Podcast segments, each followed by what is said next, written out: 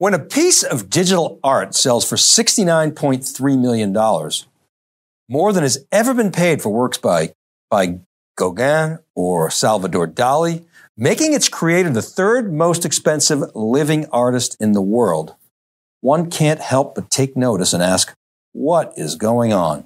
The latest craze around NFTs may feel a bit bubblicious, but it's yet another sign that the digital age is now fully upon us.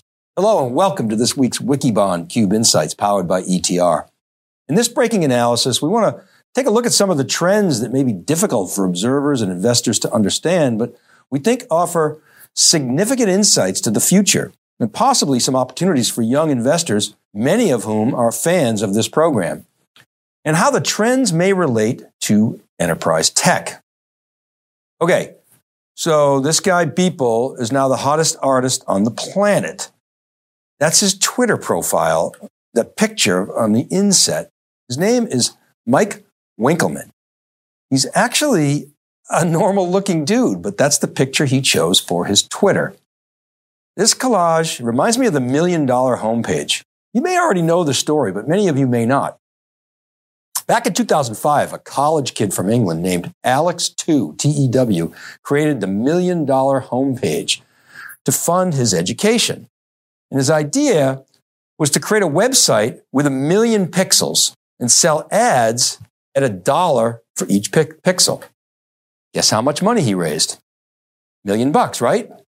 No, wrong. He raised $1,037,100. How so, you asked?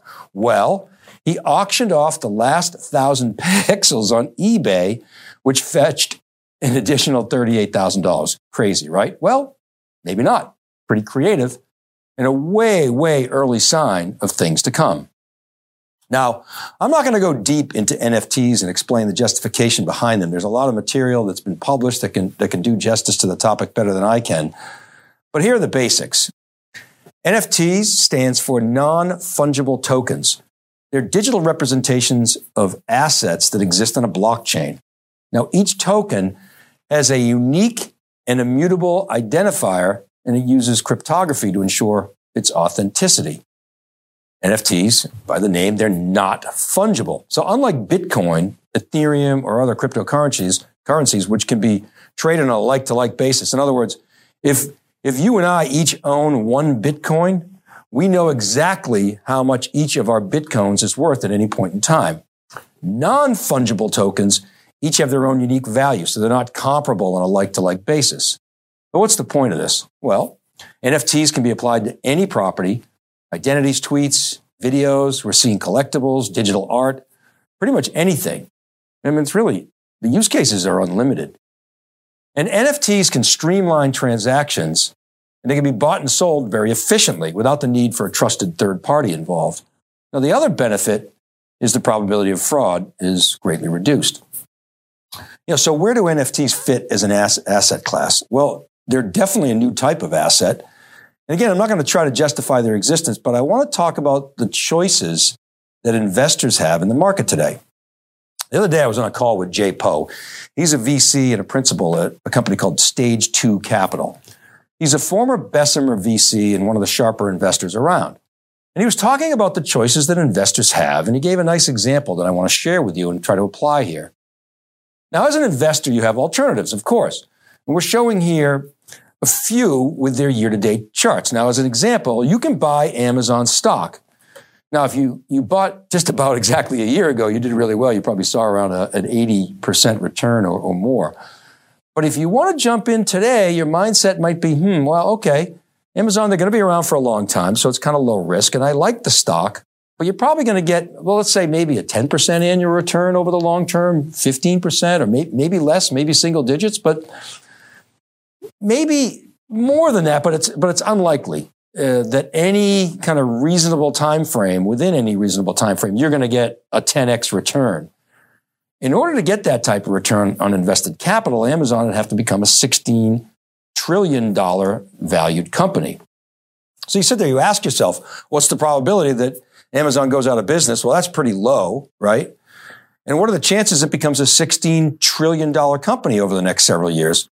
Well, it's probably more likely that it continues to grow at that more stable rate that I talked about. Okay. Now let's talk about Snowflake.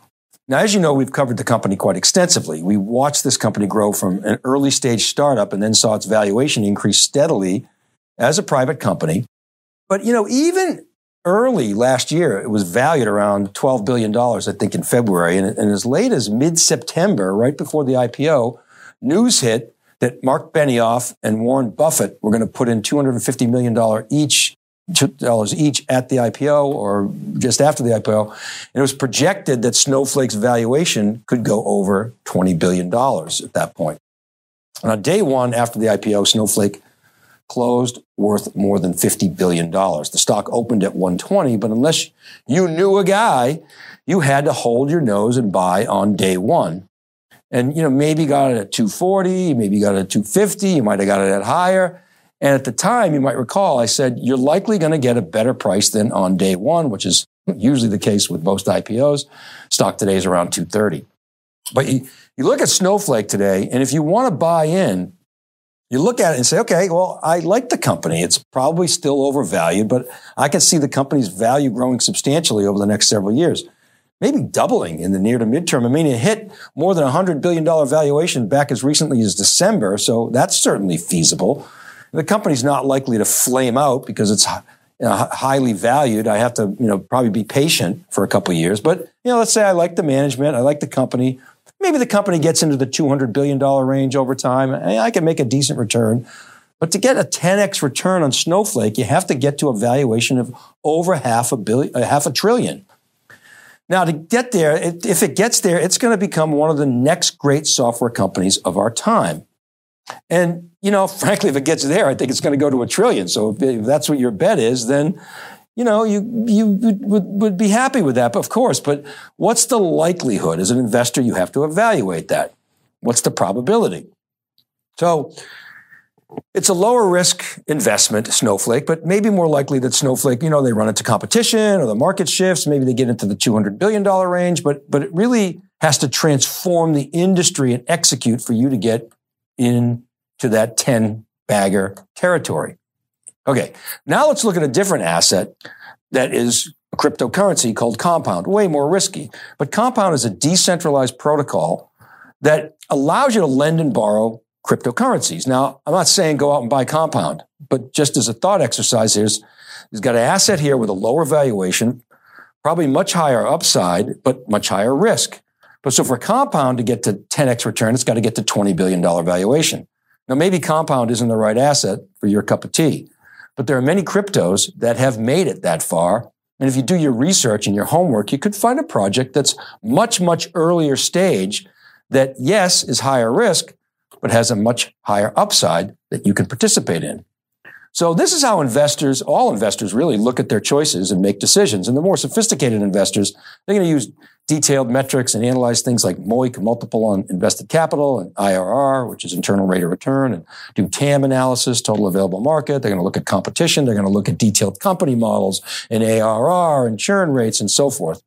But one of the things we really want to talk about today, and we brought this up at the Snowflake IPO, is if you were Buffett or Benioff and you had to, you know, quarter a billion dollars to, to put in, you could get an almost guaranteed return with your late in the game, but pre IPO money.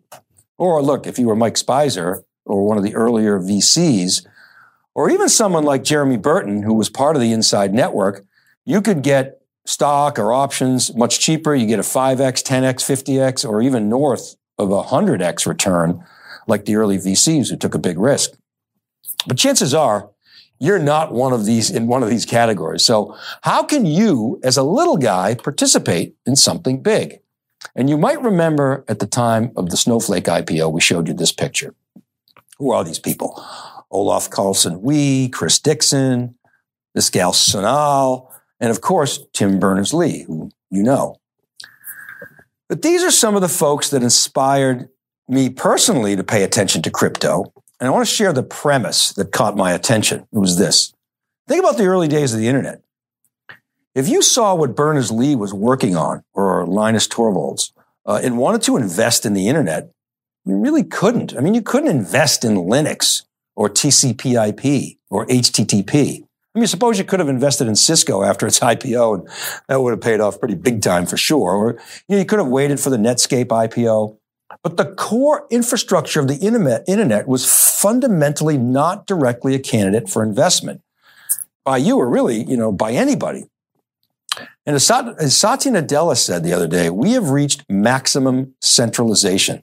The main protocols of the internet were largely funded by the government, and they've been co-opted by the giants. But with crypto, you actually can invest in core infrastructure technologies that are building out a decentralized internet, a new internet. You know, call it Web 3.0. It's a big part of the investment thesis behind what Carlson Wee is doing. And, and Horowitz, they have two crypto funds. They've raised more than $800 million to invest. And you should read the firm's crypto investment thesis. Yeah, maybe even take their crypto startup classes. There's some great content there. Now, one of the people that I haven't mentioned in this, this picture is Camila Russo. She's a journalist. She's turned into hardcore crypto author, doing a great job explaining the white hot definance space or decentralized finance. If you're interested, read her work and educate yourself and learn more about the future. And perhaps you'll find some 10x or even 100x opportunities. So look, there's so much innovation going around, uh, uh, uh, going on around blockchain and crypto. I mean, you could listen to Warren Buffett and Janet Yellen, who imply this is all going to end badly. But well, look, these individuals, they're smart people. I don't think they would be my go-to source on understanding the potential of the technology and the future of what it could bring. Now, we we talked earlier at the at the at the start here about NFTs. Now, DeFi is one of the most interesting and disruptive trends to fintech. Names like Celsius, Nexo, BlockFi, BlockFi lets actually the average person participate in liquidity pools. It's actually quite interesting. Crypto is going mainstream. Tesla, MicroStrategy, they're, they're putting Bitcoin on their balance sheets. Remember 2017, Jamie Dimon? He called Bitcoin a tulip bulb like fraud. Yet, just the other day, JPM announced a structured investment vehicle to give its clients a basket of stocks that have exposure to crypto. PayPal, allowing customers to buy, sell, and hodl crypto. You can trade crypto on Robinhood. Central banks are talking about launching digital currencies. I talked about the Fed coin for a number of years, and why not? Coinbase is doing an IPO that'll give it a value of over a hundred billion. Wow. You know, that sounds frothy, but still. Big names like Mark Cuban and Chamath Palihapitiya have been active in crypto for a while. Gronk is getting into NFTs. So it does have a little bit of that bubble feel to it. But look, often when tech bubbles burst, they shake out the pretenders. But if there's real tech involved, some contenders emerge. So, and they often do so as dominant players. And I really believe that the innovation around crypto is going to be sustained. Now, there is a new web being built out. So if you want to participate, you got to do some research, figure out things like how Polkadot works, make a call on whether you think Avalanche is an Ethereum killer, dig in and find out about new projects and form a thesis. And you may, as a small player, be able to find some big winners. But look, you do have to be careful. There was a lot of fraud during the ICO craze. Eh, there's your risk. So understand the tokenomics and maybe as importantly, the pumponomics because they certainly loom as dangers. This is not for the faint of heart, but because I believe it involves real tech, I like it way better than Reddit stocks, like GameStop, for example. Now, not to diss Reddit. There's some good information on Reddit if you're patient, you can find it. There's lots of good information flowing on Discord, and there's people flocking to Telegram as a hedge against big tech. Maybe this all sounds crazy.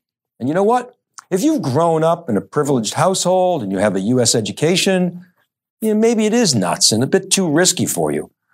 But if you're one of the many people who haven't been able to participate in these elite circles, there are things going on, especially outside of the U.S., that are democratizing investment opportunities.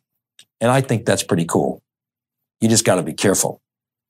So look, this is a bit off topic from our typical focus and ETR survey analysis. So let's bring this back to the enterprise because there's a lot going on there as well with blockchain. Now, let me first share some quotes on blockchain from a few ETR Venn roundtables.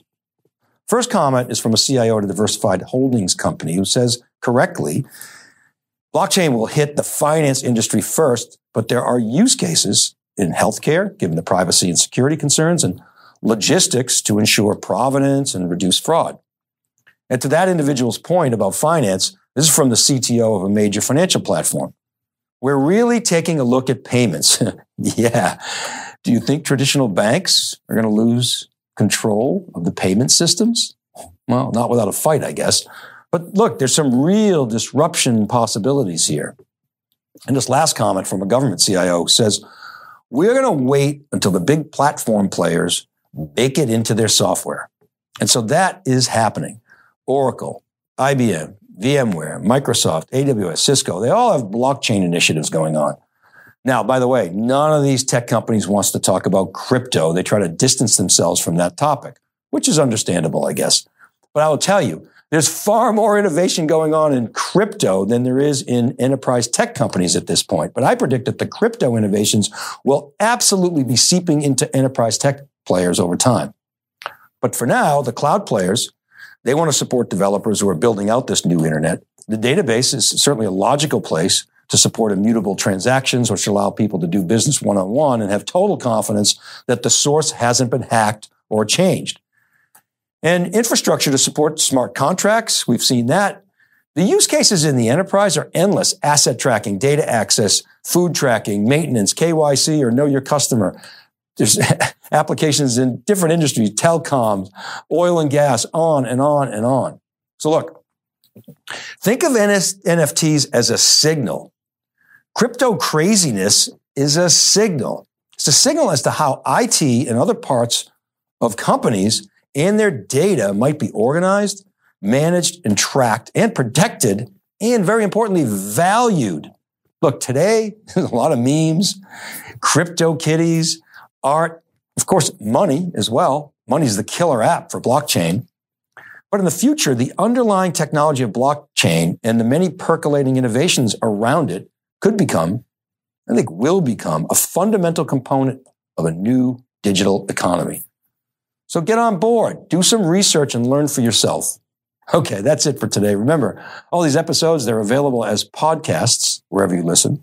I publish week, weekly on wikibon.com and siliconangle.com. And please feel free to comment on my LinkedIn post or tweet me at dvellante or email me at david.vellante at siliconangle.com. And don't forget to check out etr.plus for all the survey, action, and data science. This is Dave Vellante for the Cube Insights powered by ETR. Be well. Be careful out there in crypto land. Thanks for watching, and we'll see you next time.